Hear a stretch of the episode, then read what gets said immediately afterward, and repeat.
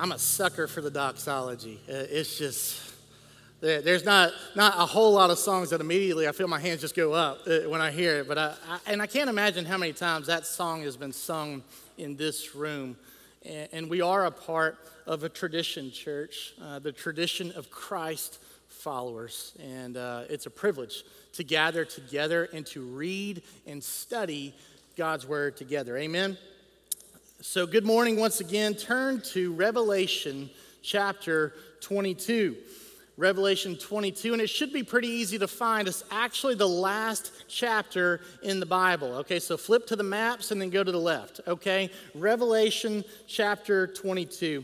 And if you've ever read like the last page of a book because you want to know how it ends, that's kind of what we're doing this morning. We're looking to the end, we're looking to eternity with Jesus in heaven. And that is what we have been studying over the last couple of weeks. Uh, let me share with you a couple of questions we've tackled so far.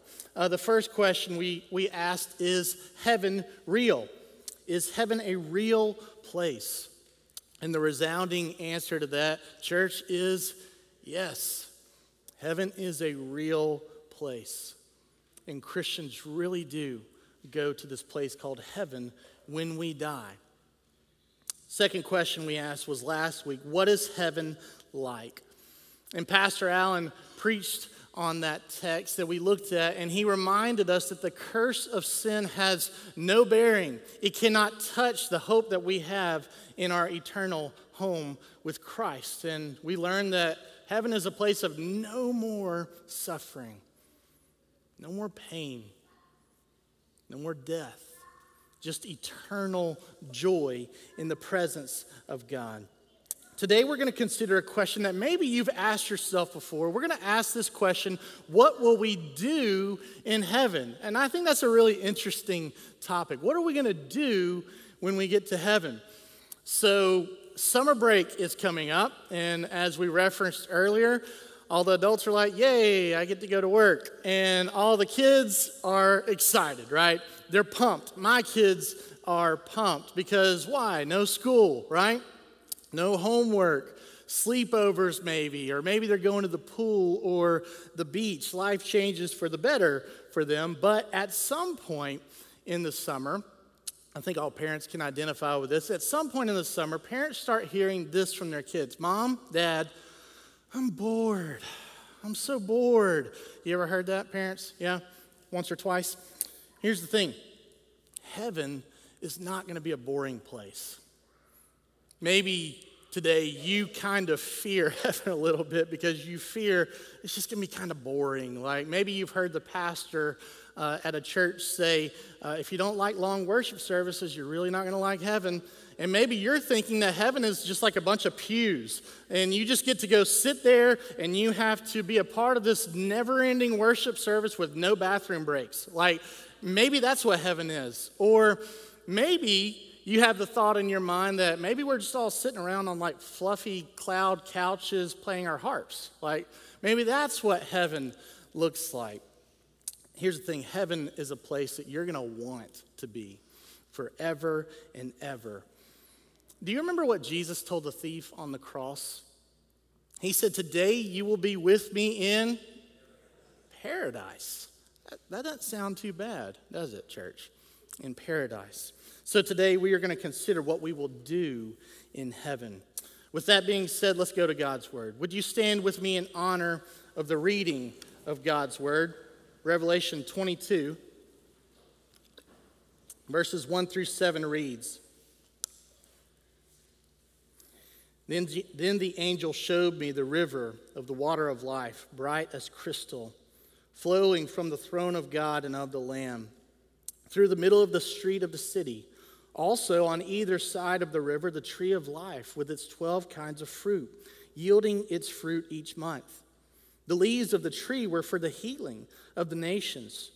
No longer will there be anything accursed, but the throne of God and of the Lamb will be in it, and his servants will worship him. They will see his face, and his name will be on their foreheads and night will be no more.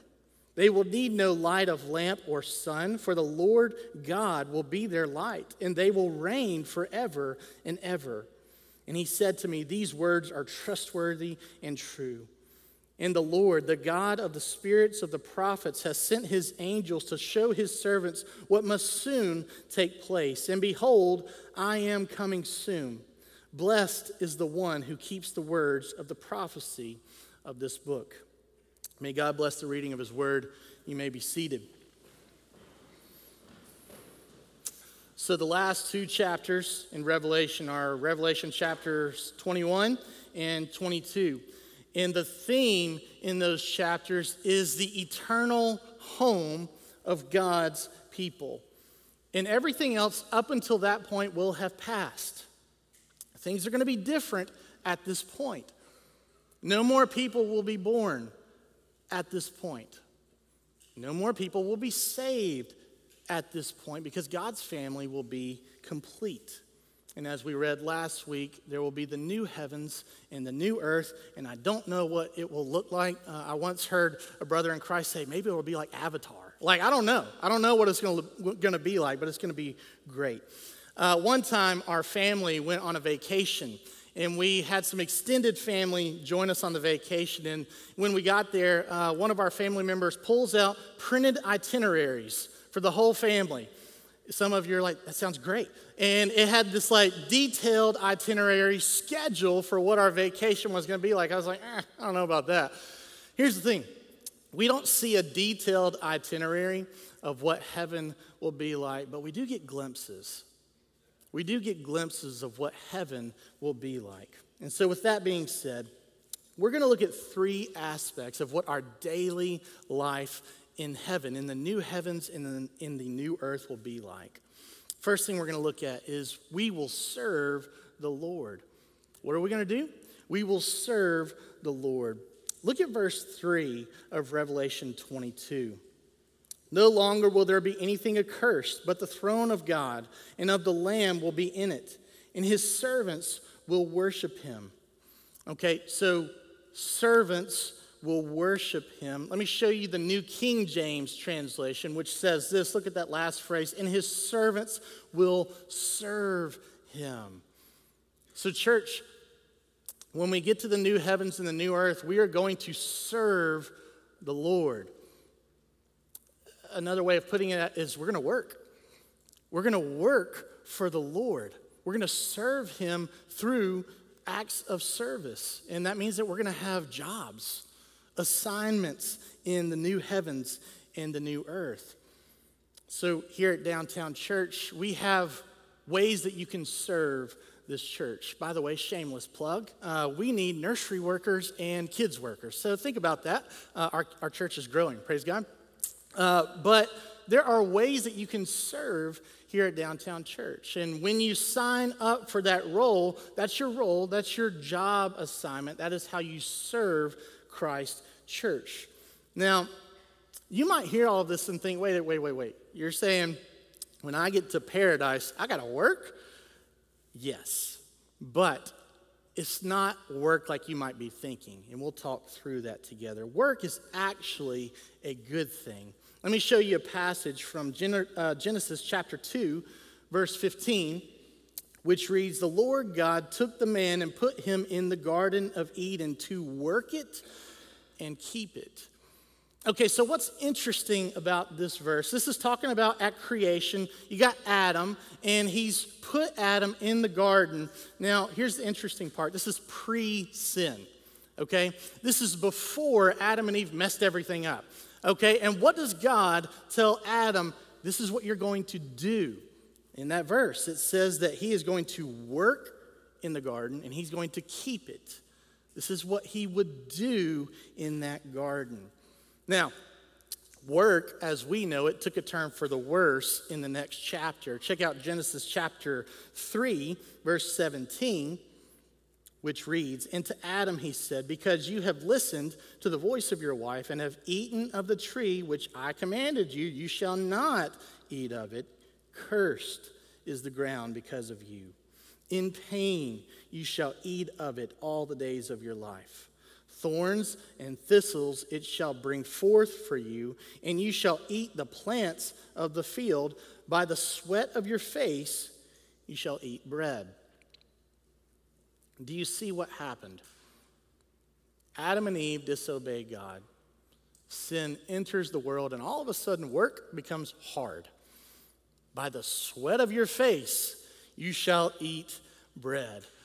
Sweat, and I knew it, sweat is actually a result of the curse. And as a hot natured guy in Mobile, Alabama, I cannot wait for the new heavens and the new earth. Can I get an amen? Where's Brother Kaysen? Can we? Amen. Yeah, right?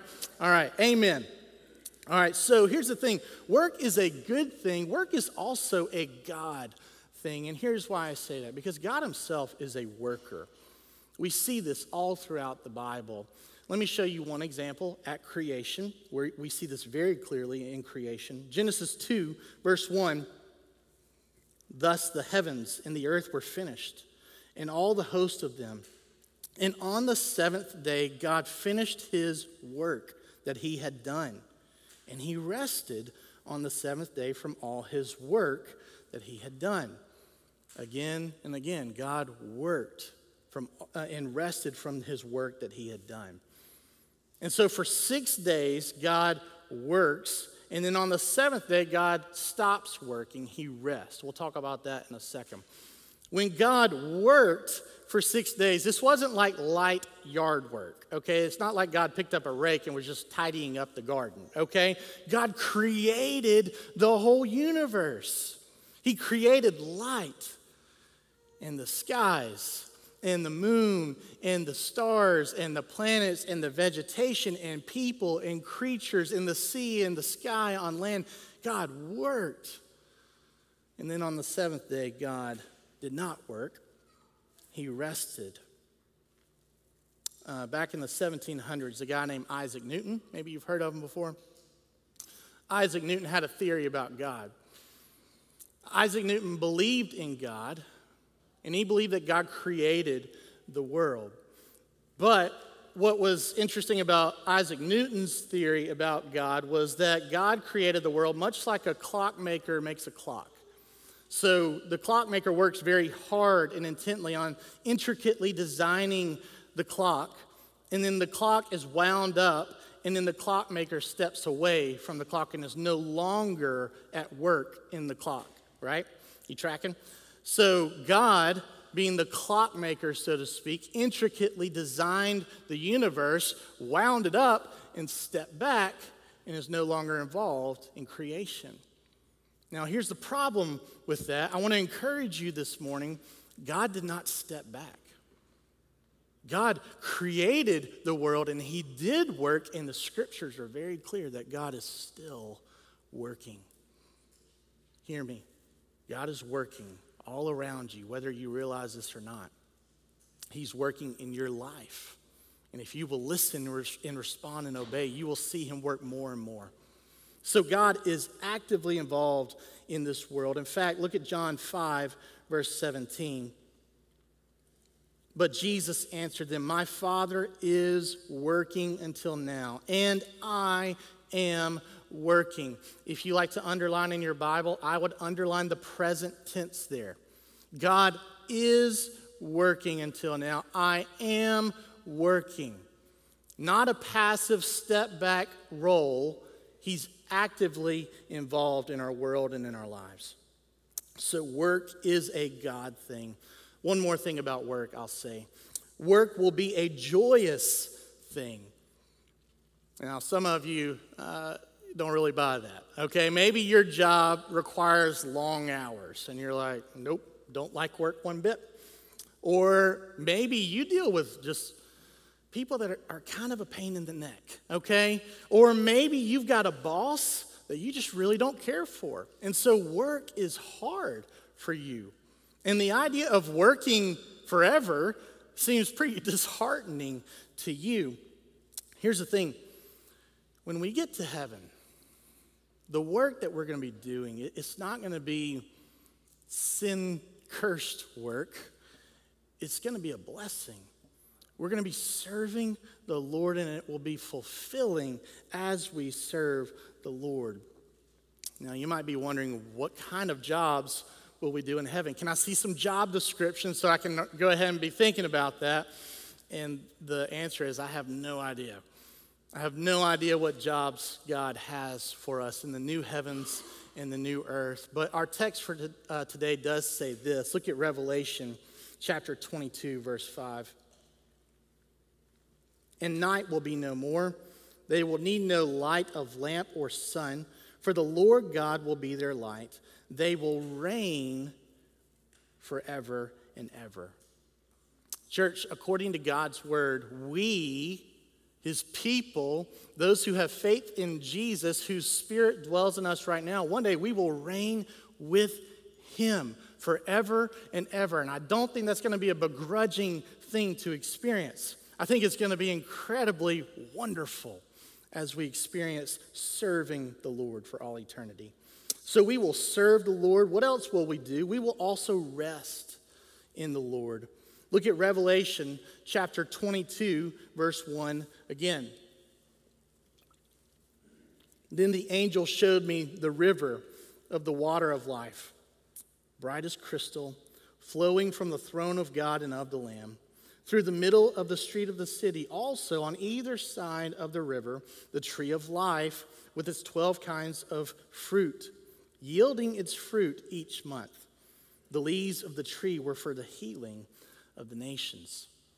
It's beautiful imagery there if you didn't catch that. So I love watching a good movie, but I really love movies where there's like beautiful landscapes. And I'm like, oh, I want to go there someday. Here's the thing what we just read, and as we think about the new heavens and the new earth, we're not talking about a fictional place in a fictional story. You can get caught up in a movie and enjoy it for the moment, but we're talking about, church, something that we will experience. And not just like a quick weekend getaway experience. This is where we will live. This is, this is where we will reside for all eternity. And note the peaceful and restful imagery in this text. In verse 1, it mentions a river of the water of life. And then uh, in verse 2, it mentions on each side of the river the tree of life with all kinds of fruit, bearing new fruit each month. And I, I, think that's an interesting thing to put in the text there that we're going to get like new fruit every month. Like, oh, I wonder what the next fruit's going to be. You know, the, the next season of fruit in the new heavens and the new earth. And keep in mind, this is paradise. So, yes, we will have roles and assignments in the new heavens and the new earth, but we're also going to rest in the new heavens in the new earth. And by the way, rest is actually really important to God. And He wants it to be really important to God's people. Earlier, we referenced how God rested on that seventh day, on that Sabbath day. He worked six days, rested on the seventh. And then God takes that as a command and passes it on to his people. In fact, let me share with you a text from the Old Testament. Exodus 34, verse 21 reads, Six days you shall work, but on the seventh you shall rest. So that's the command. Now I want you to pay attention to the latter part of this verse. This is interesting to me. In plowing time and in harvest you shall rest. So the command is work six days, rest on the seventh. Oh, by the way, in plowing time and in harvest, you shall rest. Okay, I don't pretend to be a farmer. I don't pretend to know a lot about farming, but I do know this. There's two times in a farmer's life when they're going to be really tempted to not rest. When they got to get stuff in the ground and when they got to get stuff out of the ground in plowing time and in harvest. And we learned something really important there that even in the busiest, most intense seasons of our life, church, we need to rest.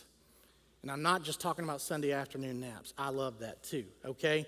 What I'm talking about is a rhythm of rest and not just take a nap rest, but also orient our minds to the things of God rest.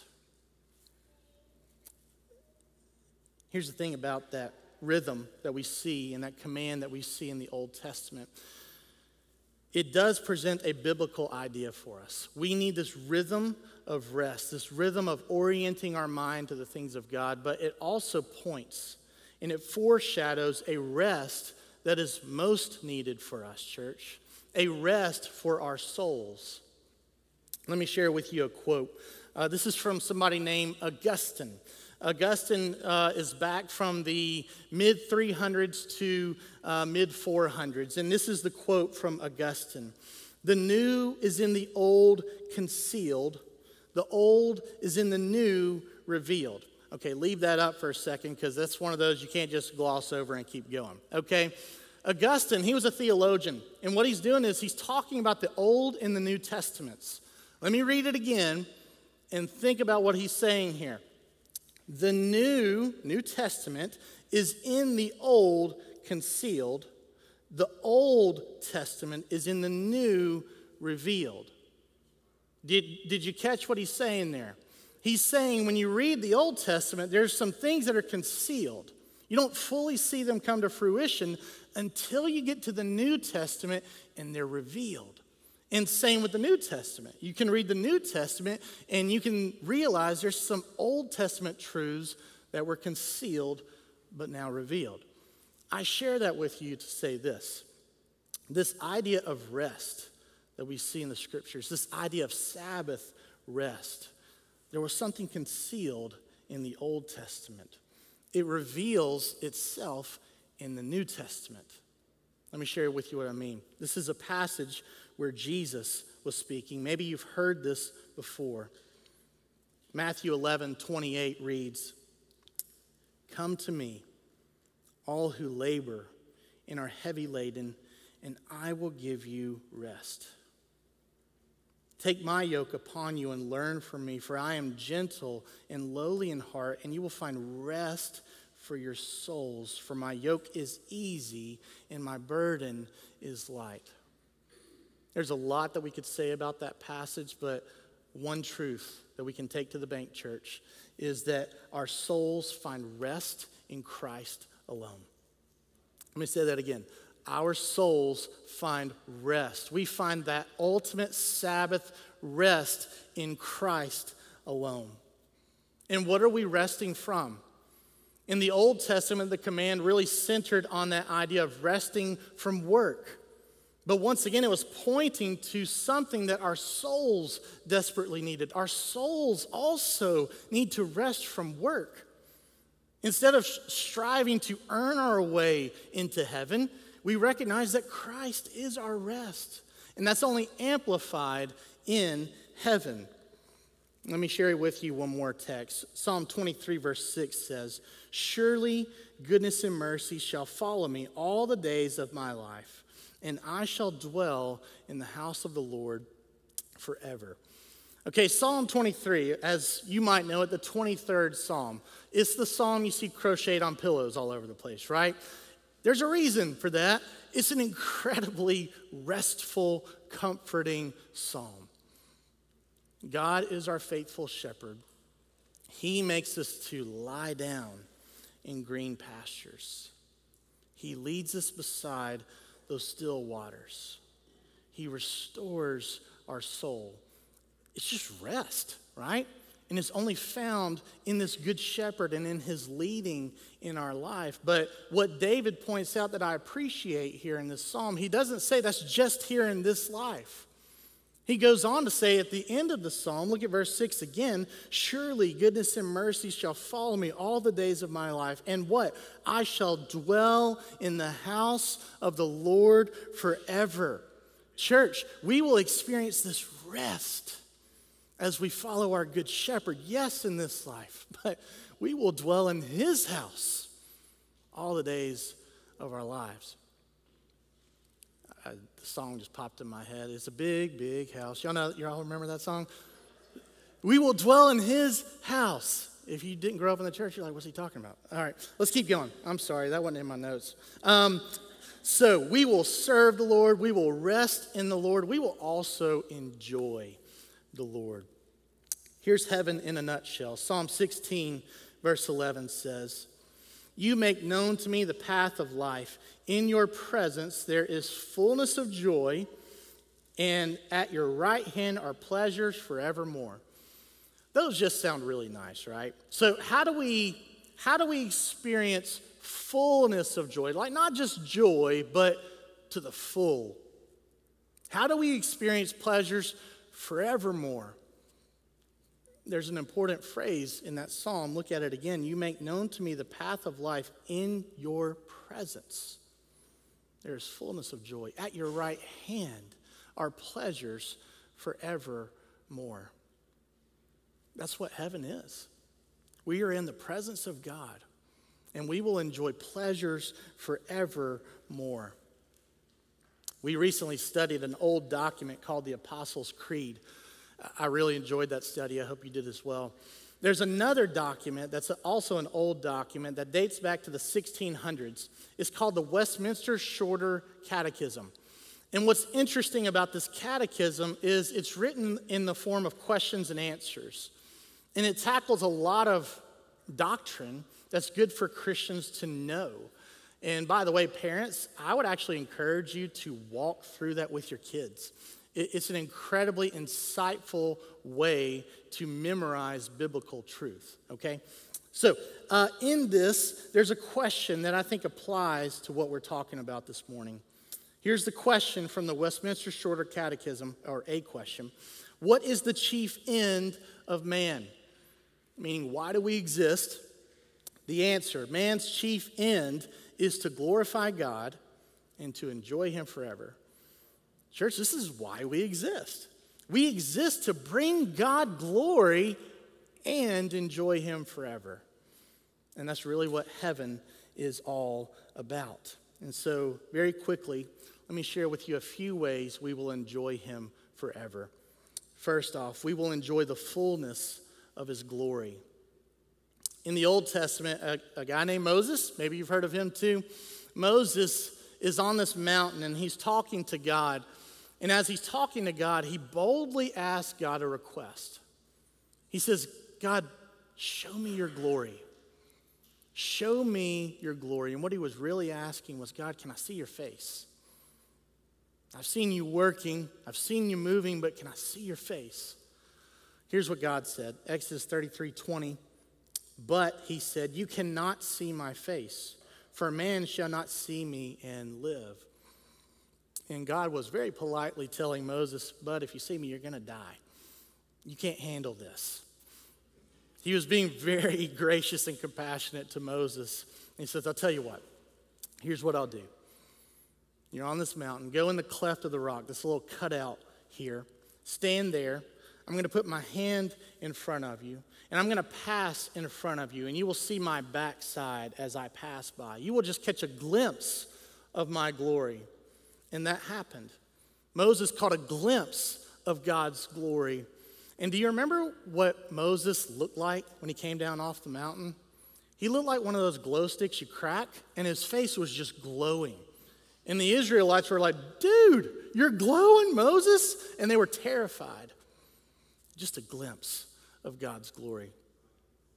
In the book of Isaiah, we read about an angel or angels that are around the throne room of God. And they've got six wings. And with two, they're covering their face. With two, they're covering their body. With two, they're covering their feet.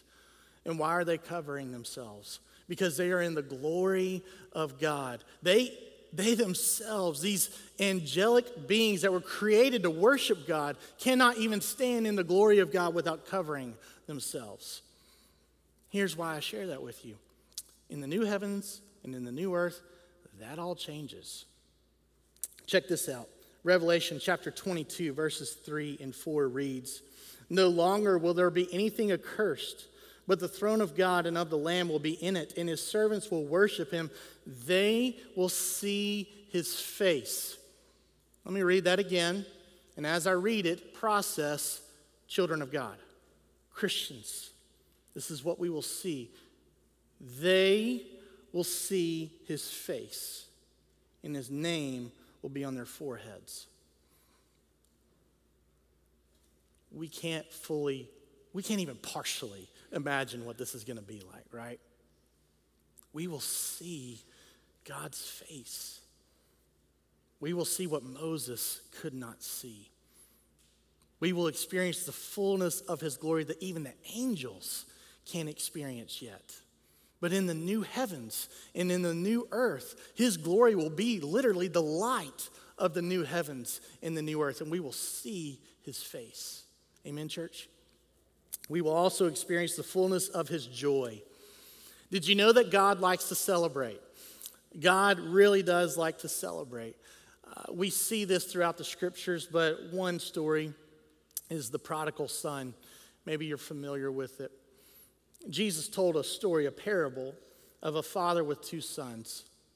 And in this story, one son says, Dad, I'm going to stay here with you. I'll, I'll, work the land. I'll do what we need to do around here. The other son says, Dad, I know you're not dead, but I want your inheritance. I want my inheritance now.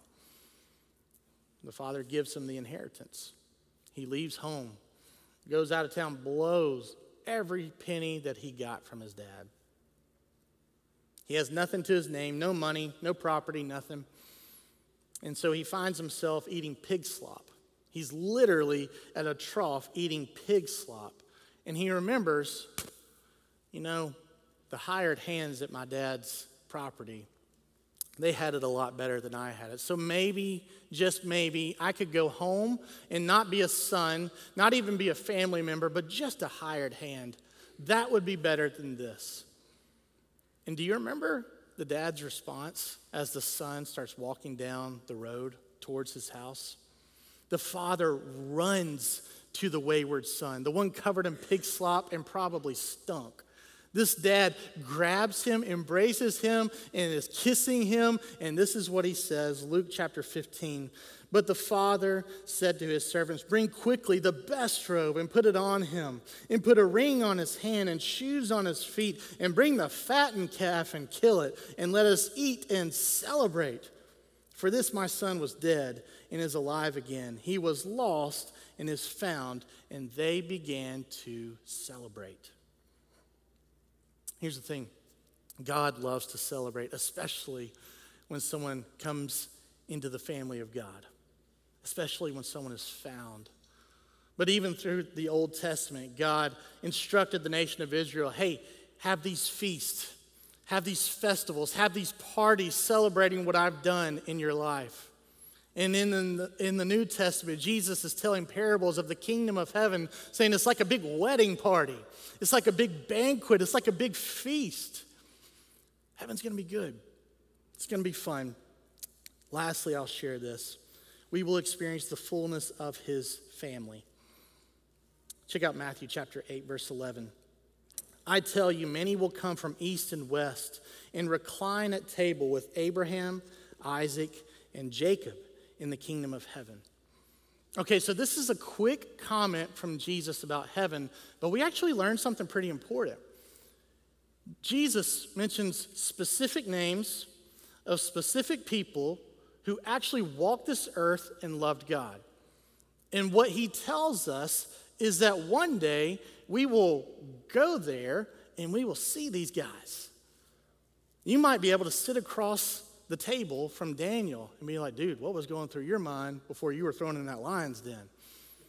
Or maybe you see David and you're like, dude, tell me the story. Like, I, know it, but tell me, how, taking down Goliath, what was that like?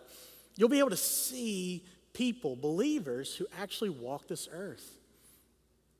Can I get personal with you for a moment, though?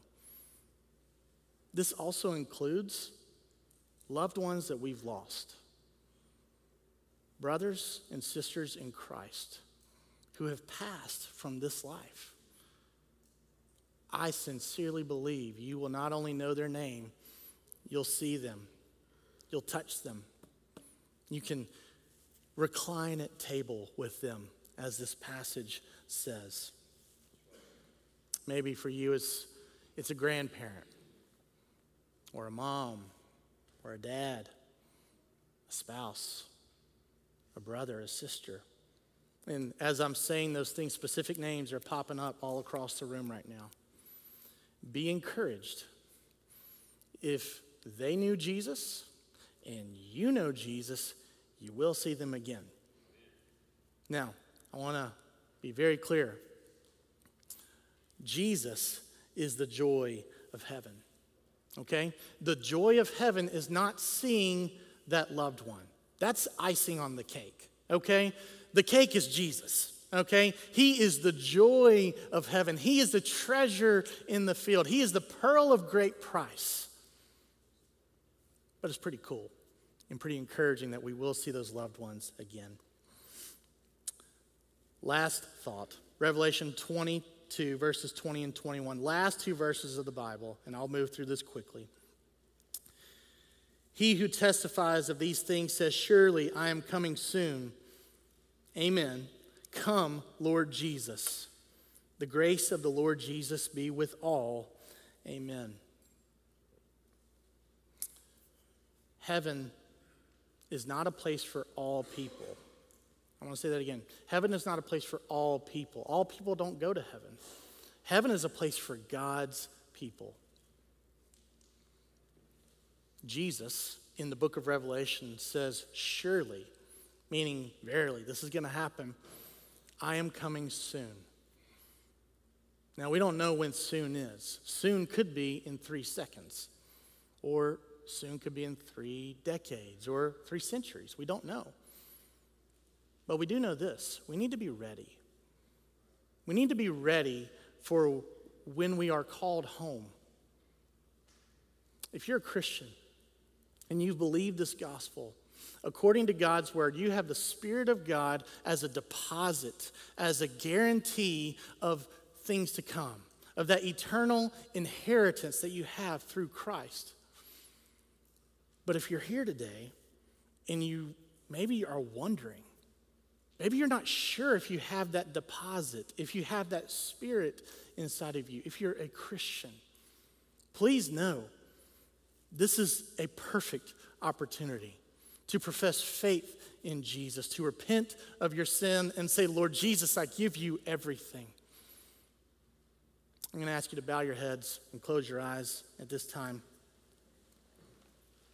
We're going to enter into a time of response.